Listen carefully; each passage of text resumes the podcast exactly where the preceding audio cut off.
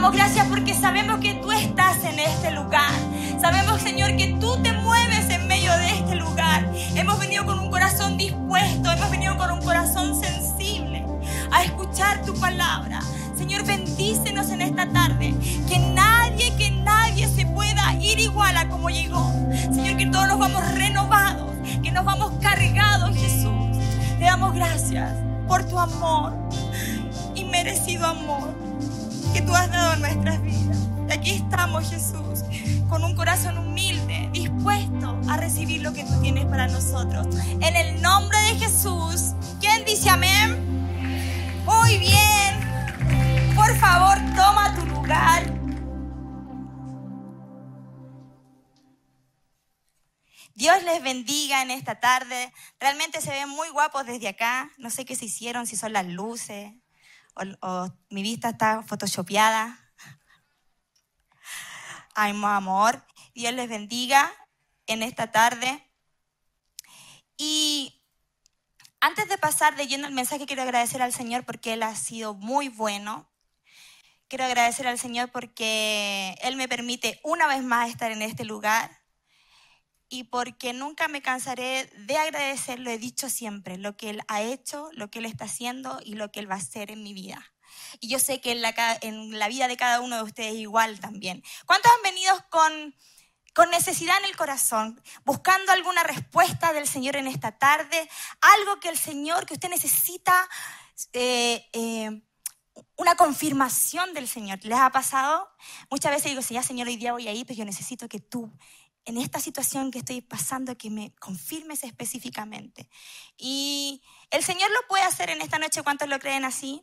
Así que vamos a estar atentos a lo que Él quiera decir. De gracias al Señor por nuestros pastores, por mi casa, porque me permiten estar aquí y vamos a ir de lleno al mensaje. ¿Qué le parece?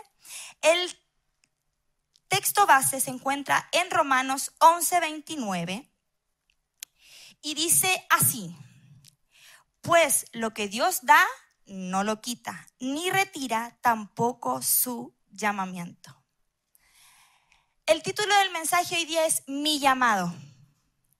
Y estaba pensando en qué ejemplos darle en esta tarde para poder introducirme al mensaje. Y tengo un hijo, ustedes ya saben que son mis conejillos de India, ya los saco para todos.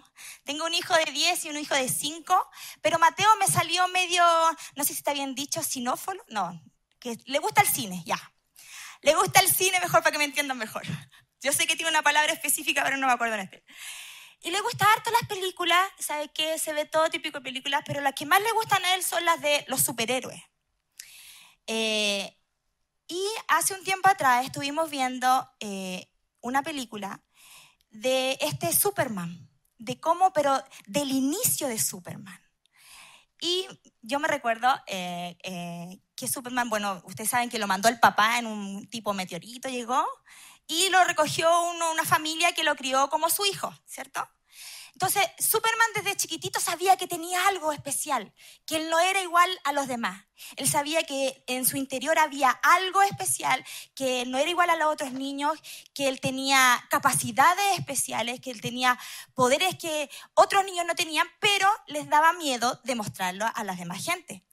Él, porque fue criado por una familia, pongámoslo así, normal, que no venía de Neptuno, ¿no? ¿De cuándo venía Superman?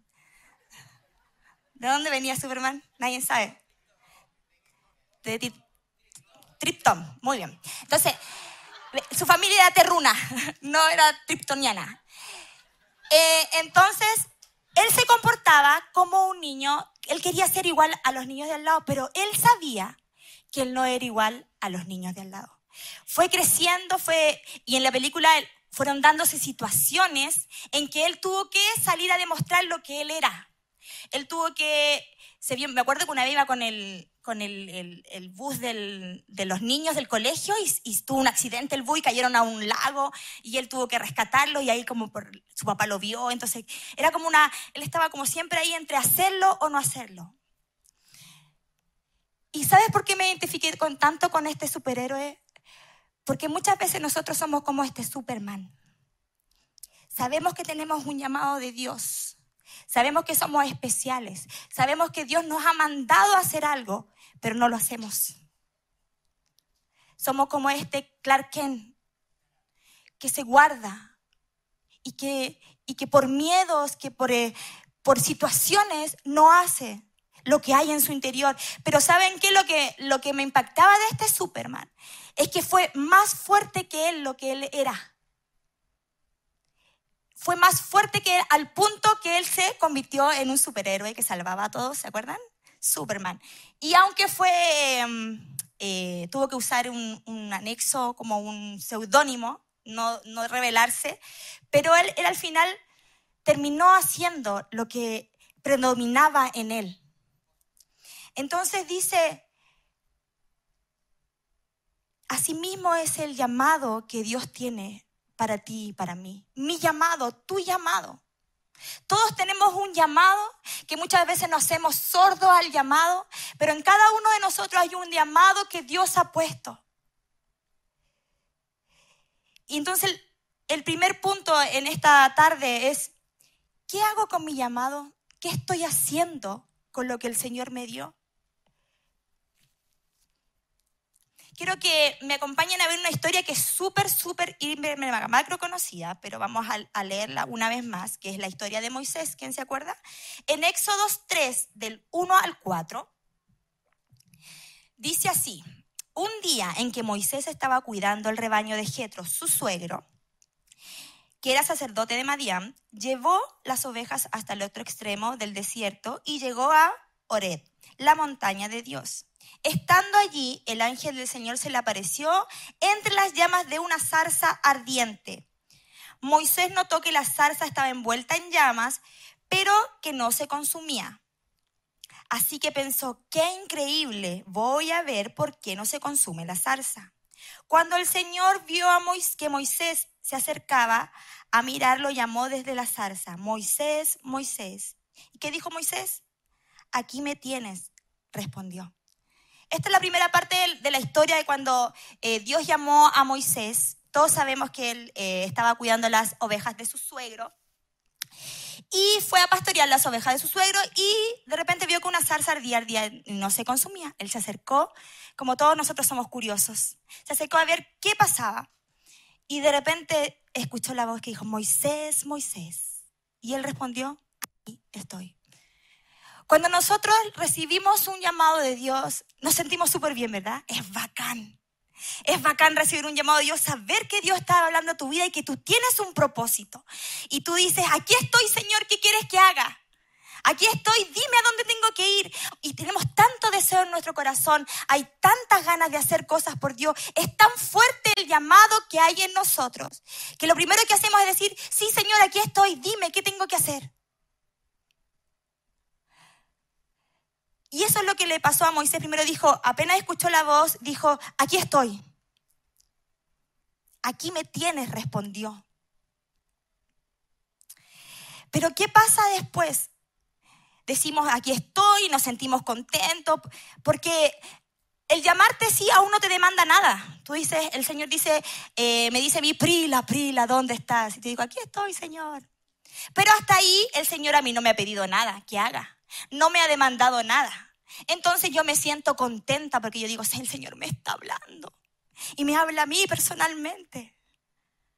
Pero Éxodo 3:6, y después vamos a leer, vamos a saltarnos al 11, dice, yo soy el Dios de tu padre, Dios de Abraham, de Isaac y de Jacob.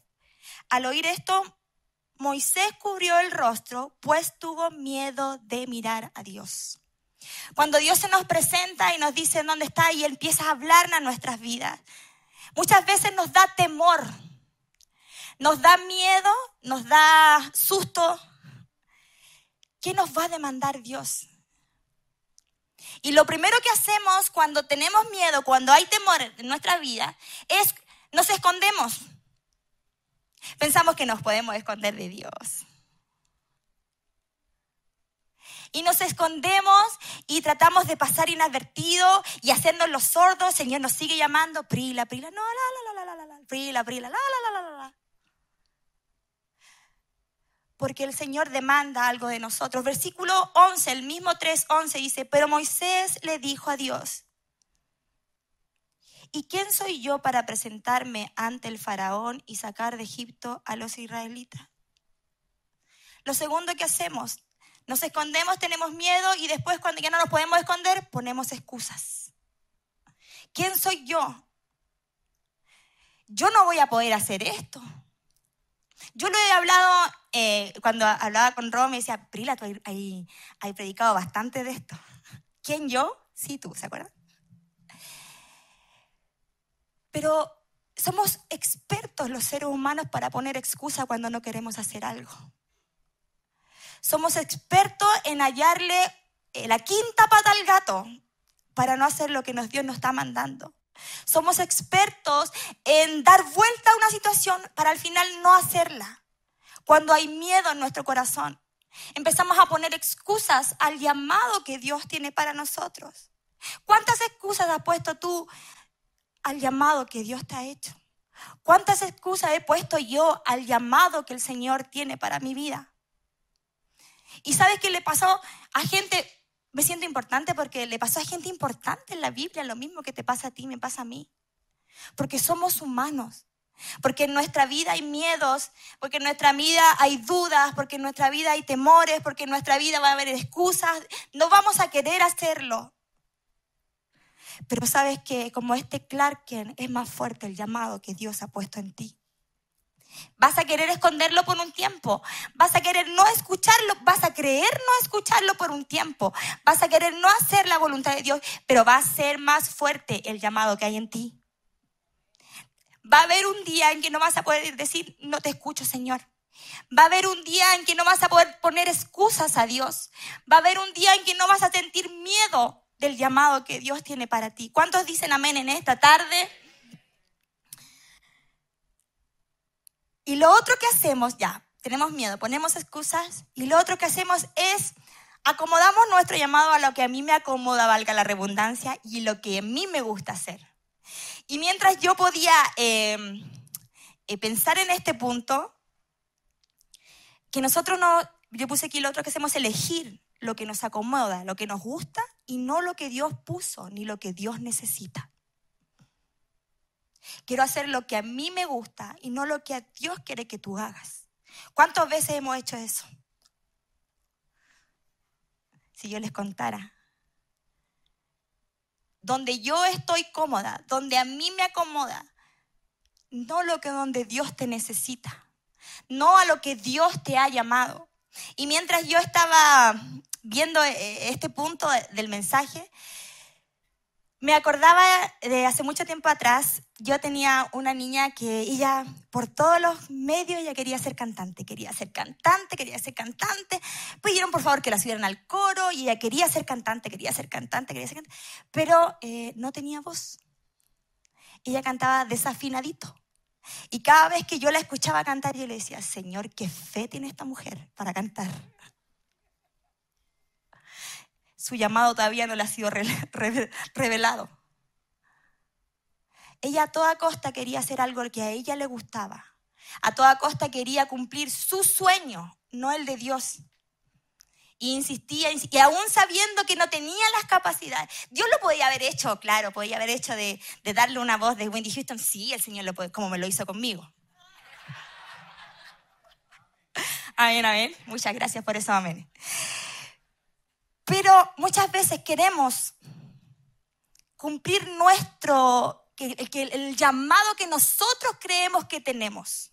El llamado que yo siento, no, si este es el llamado, pero no el llamado, no a lo que Dios te ha llamado. No a lo que Dios quiere, no a lo que Dios te necesita. ¿Cuántos saben que hay mucha necesidad? ¿Cuántos saben que hay mucha necesidad afuera que necesita de personas como tú y personas como yo que acudan al llamado? Ya le conté la anécdota. Perdemos tanto tiempo, perdemos tanta energía y nos hacemos los sordos y no escuchamos lo que Dios quiere. Chicos, esta vida en esta tierra es tan pasajera. Yo de verdad que cierro el ojo y lo abro y digo, no puedo creer que estoy casada primero que nada y que tengo 2 hijos. No lo puedo creer. porque el tiempo pasa tan rápido. Este día a día es tan loco, es tan acelerado, que no nos damos ni cuenta. Dice, puse aquí, Dios nos ha dado habilidades distintas que son útiles. Nada de lo que hacemos es insignificante. Nada de lo que tú haces guiado por Dios es insignificante y queda indiferente. A todos nos has dado distintas capacidades. Se imagina todos fuéramos, que ojalá así fuera, pero todos fuéramos predicadores, todos fuéramos cantantes. Estaríamos todos aquí y nadie estaría allá. Porque Dios nos ha dado a cada uno distintas habilidades. Yo de verdad admiro las habilidades de las tías de Kids y las honro en esta tarde. Porque de verdad es una habilidad tan especial que el Señor... Pero la tienen ellas, pero yo no la tengo. Y gloria a Dios por eso. Pero donde ellas están sembrando, están haciendo algo. Y que no es insignificante. Nuestros hijos no son insignificantes. Están sembrando algo en nuestros hijos. Dice, en nuestra casa, me encanta nuestra casa y la pongo de ejemplo, cada uno de nosotros cumple un propósito que es importante. Nuestras bios los días domingo en la mañana siempre decimos que cada uno, nosotros hacemos el encuentro desde el que está en el cartel hasta la que predica. Todos somos importantes, hasta que él da el abrazo y cuando tú llegas, hasta cuando está aquí cantando a Reworship. Todos son importantes. En nuestra casa hay espacio. Por eso es como, lo puedo graficar de esta forma, como en AR Ministries. Porque sea donde sea que tú estés sirviendo, estás cumpliendo una labor súper importante. Si hay almas que aceptan a Jesús, no es solamente por la palabra, es también por el abrazo, es también por el cafecito, es también por la música, es también por las tías de kids. Pero no menosprecies si tú sientes que lo que tú haces es insignificante, porque no lo es. Para los ojos de Dios no lo es, iglesia, no lo es. Y otro punto que nosotros siempre pensamos que es así, que Él no nos quita lo que Él nos dio. Si tú piensas que Él va a quitarte lo que Él puso en ti porque tú pecaste, si tú piensas que Él va a quitar porque tú te alejaste y estás volviendo recién, no lo ha quitado, sigue estando en ti. Tú puedes haberte portado súper mal y estás volviendo y está el llamado. Él no lo ha quitado. Sigue estando en ti. Por eso dice, volvemos al texto base, Romanos 11:29. Pues lo que Dios da, que no lo quita, ni retira tampoco su llamamiento. Él no quita lo que ha depositado en ti. A lo mejor lo tienes medio dormido, como cuando ese Clark Kent estaba como entre salirse a revelar o no, pero no lo ha quitado. Pero es que Prila, yo me he portado tan mal, yo he sido, si te contara todo lo que he hecho, Él no lo ha quitado. Pero Prila, yo recién estoy volviendo, Él no lo ha quitado. Pero Prila, mira mi edad, Él no lo ha quitado. El llamado, lo que tú sientes, sigue estando ahí. Pero ¿sabes de quién depende?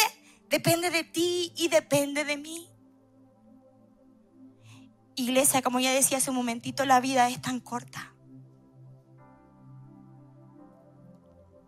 Yo en una de mis predicaciones dije, Señor, si yo me hubiera pegado el alcachofazo, decimos aquí, antes, ¿dónde me tendrías tú?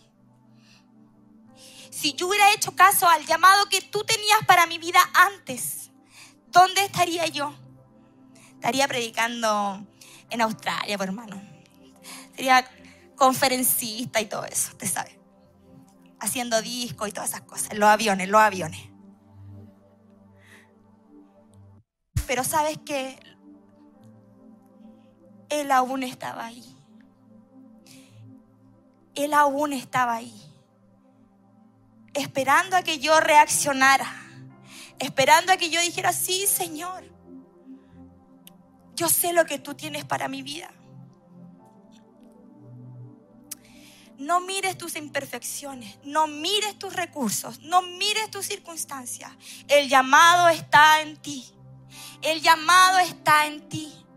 No importa por lo que hayas pasado, no importa por lo que estés pasando, el llamado de Dios está en ti y sigue siendo tan efectivo como cuando fue la primera vez que lo escuchaste. Sigue siendo así de efectivo el llamado. No ha cambiado. Nuestro Dios no cambia porque si hoy día me porto bien, Él se porta bien conmigo, y si hoy día me porto mal, Él se porta mal conmigo. Él no cambia. 1 Corintios 1:26-27 dice, ya está así, dice: recuerden, amados hermanos, que pocos de ustedes eran sabios a los ojos del mundo, o poderosos o ricos, cuando Dios los llamó. En cambio, Dios eligió lo que el mundo considera ridículo para avergonzar a los que se creen sabios. Y escogió cosas que no tienen poder para avergonzar a los poderosos.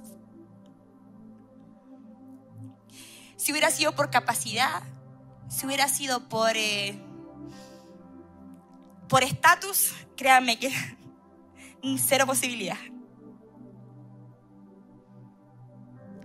Pero dice, cuando Dios los llamó, eligió lo que el mundo consideraba ridículo para avergonzar a los que se creen sabios.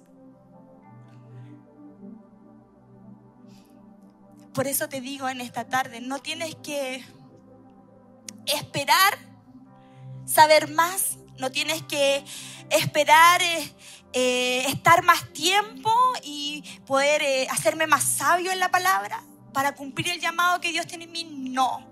No tienes que esperar a que pasen y que primero tengo que seguir unos pasos. No, iglesia. Dios nos capacita para avergonzar al que se cree sabio.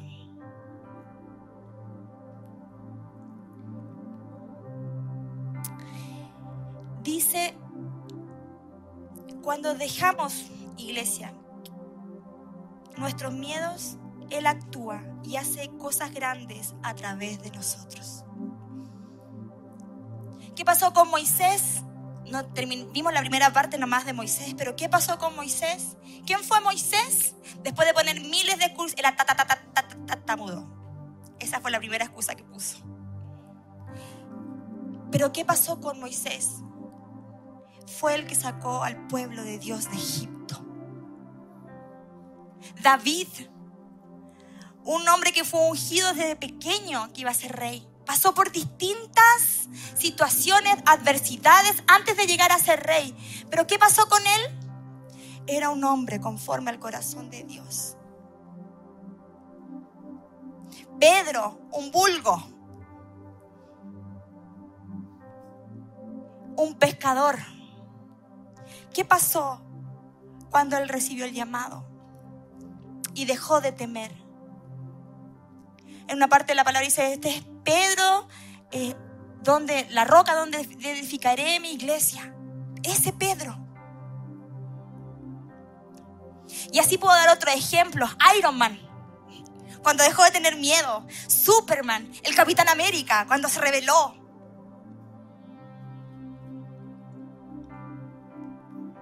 Prila. Mis pastores, es el ejemplo más como palpante que yo puedo tener aquí, que puedo usar, que lo tengo a la mano. Yo no creo que haya sido fácil acudir al llamado con 7 personas. Yo no creo que haya sido fácil decir, aquí estoy, Señor, con este auditorio, la mitad de la primera fila ocupada y todo para atrás vacío. Pero ¿qué pasa cuando nos atrevemos? ¿Qué pasa cuando dejamos de poner excusa? ¿Qué pasa cuando perdemos el miedo?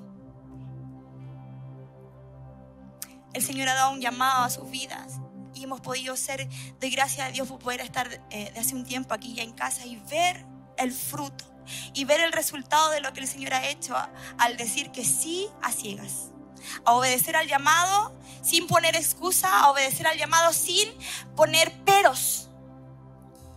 Pero tú crees que ese Señor lo hizo con Moisés, tú crees que el Señor, el que hizo con David, el que lo hizo con Pedro, el que lo hizo con nuestros pastores, ¿lo puede hacer contigo? ¿Lo puede hacer contigo? Claro que sí, iglesia. El llamado lo tienes, eres un hijo de Dios y el llamado está en ti. No dejemos que la vida nos pase por arriba. Y cuando ya estemos ya dando nuestro último suspiro, decir, Señor, yo tendría que haber hecho esto. Señor, ¿por qué yo no hice esto cuando pude hacerlo? Señor, ¿por qué yo no acudí al llamado cuando debía haberlo hecho? Ahora es tiempo, iglesia. 20 años de qué? Yo lo creo con todo mi corazón. Y ahora es el tiempo, si tenías tu llamado ahí, que apagándolo dentro de ti, quiero decirte que no lo vas a poder hacer. No lo podrás hacer. Te harás el sordo, te harás el que no escucha, pero nunca podrás apagar el llamado que Dios tiene para tu vida. Y Él cumplirá lo que Él quiere para ti. Él lo cumplirá. ¿Cuántos lo creen así? ¿Por qué no decimos en esta tarde, se levanta su pedito al cielo y diga, Señor, quiero que tú cumplas el llamado que tienes para mí? Amén.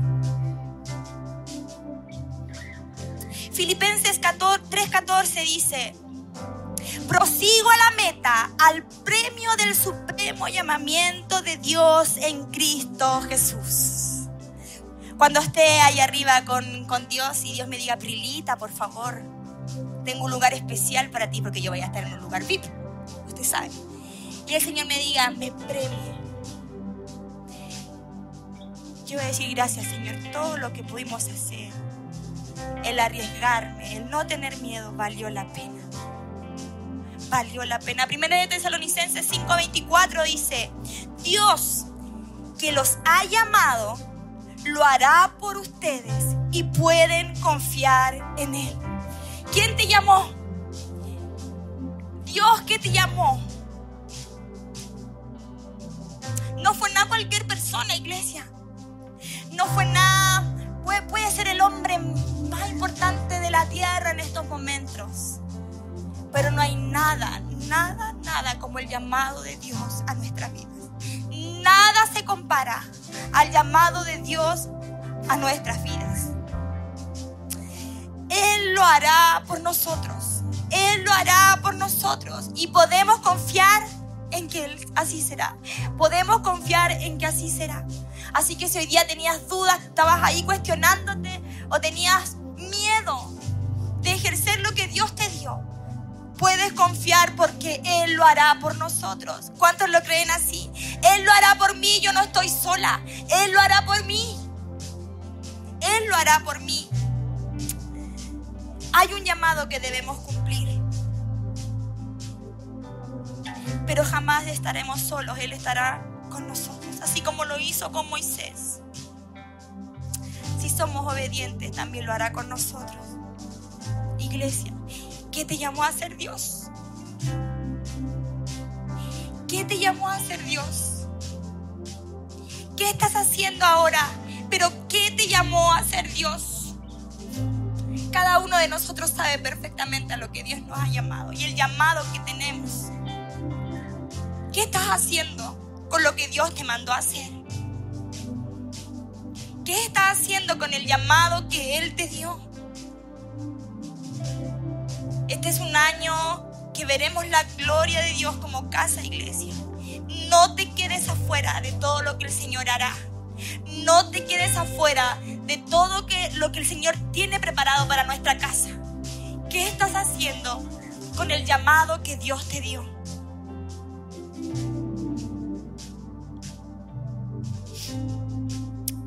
Él nunca va a cambiar.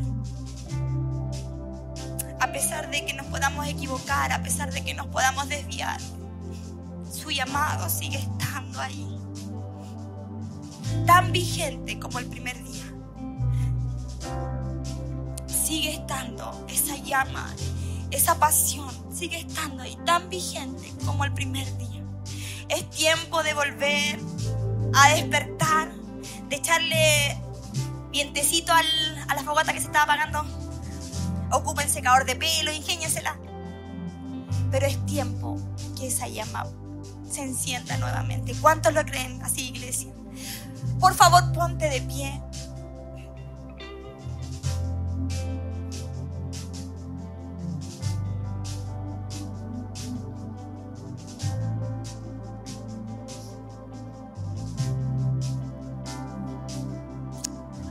Y nunca vamos a perder la oportunidad como casa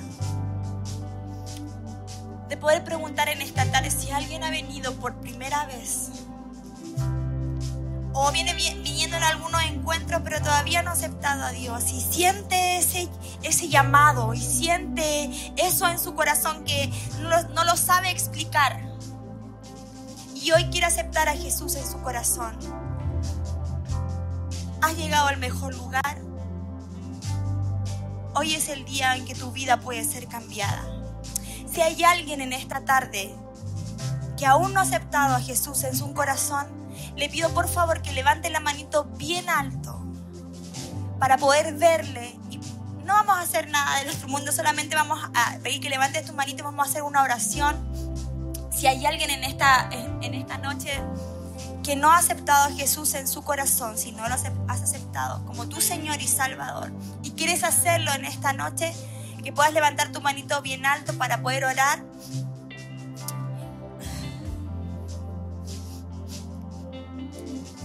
Vamos a orar, Dios te bendiga. Y vamos a orar. ¿Qué te parece si juntos acompañamos a esta valiente en esta tarde que ha levantado su manito? Y como iglesia oramos juntos al Señor. Repite después de mí. Señor Jesús, te doy gracias porque sé que tú me estás llamando y aquí estoy. Quiero pedirte que me recibas y que inscribas mi nombre en el libro de la vida. Gracias, Dios, porque sé que jamás estaré solo desde ahora. Tú estarás conmigo. En el nombre de Jesús. Amén y amén. Iglesia, ¿qué te parece si le das un aplauso fuerte a Jesús en esta noche? ¿Cuántos tienen ganas de seguir adorando a Dios? Muy bien. Dios te bendiga, iglesia. Solo